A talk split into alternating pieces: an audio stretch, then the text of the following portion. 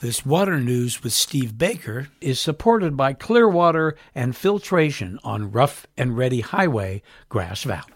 Well, it's time for water news with Steve Baker. And Steve, you've been uh, been gone for a couple of weeks, and nice to have you back. Well, yeah, it's a little different back in Kentucky and Ohio as compared to California. Well, we're going to talk about California today anyway, our recent temperatures have been very nice and yeah. and nice, comfortable warming coming up, and but the word is out that something weird is up with the La Nina conditions in mm-hmm. our weather. Oh, what's yeah. up?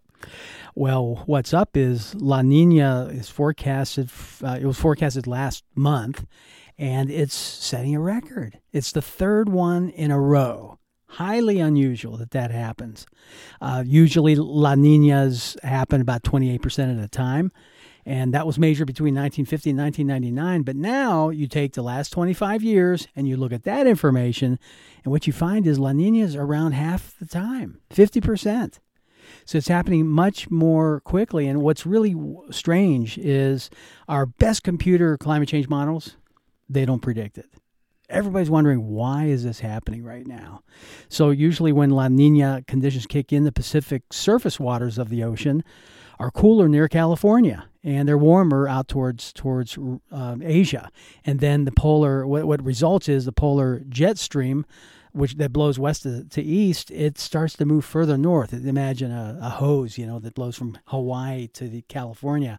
With that hose during a La Nina, is up further north, and now it's blowing uh, all that weather to Washington and Canada and Alaska, and we're getting we're high and dry and hot. So uh, that that's the you know that's the condition we're dealing with.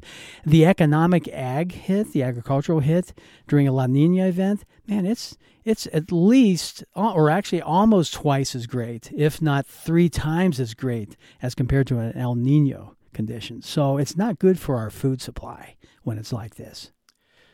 Well, okay. Well, it's hitting us in California, and what what what are we going to do about it? What is California's plan for this?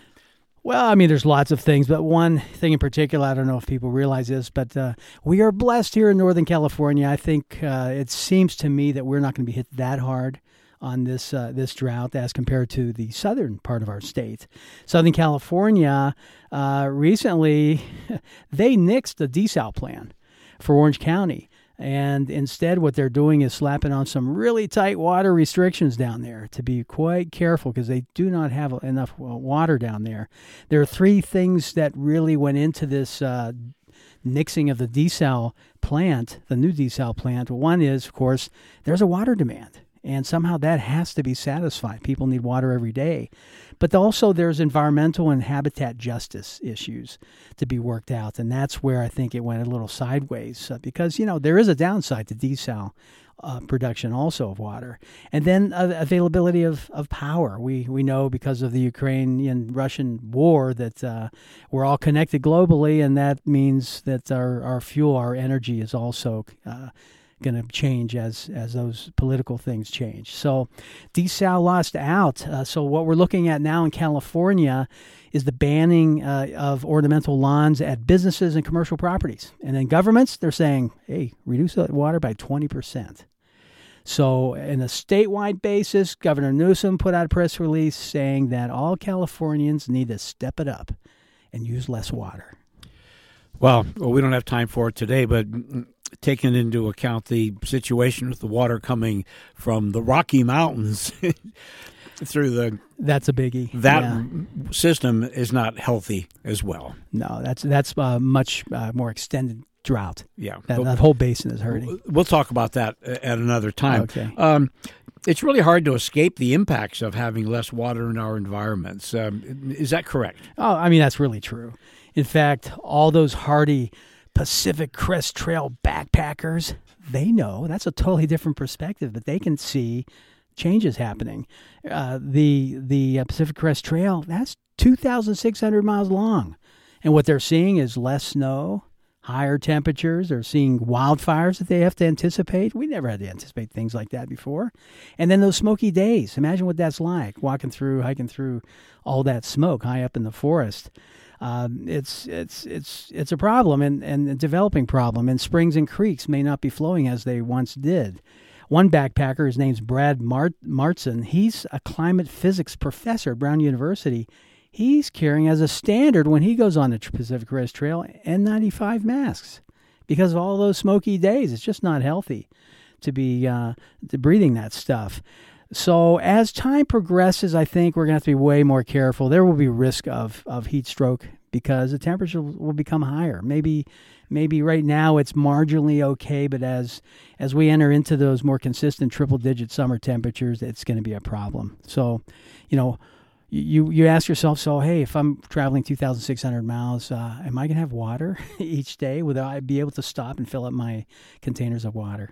Well, there must be some interesting stories about uh, how we're dealing with this and how we're combating it. Do, do you have any for us? Well, there is one. Uh, there's a fellow named Luke Gardner. He's a scientist down there at Moss Landing uh, Marine Lab. Now, he studies uh, native seaweed.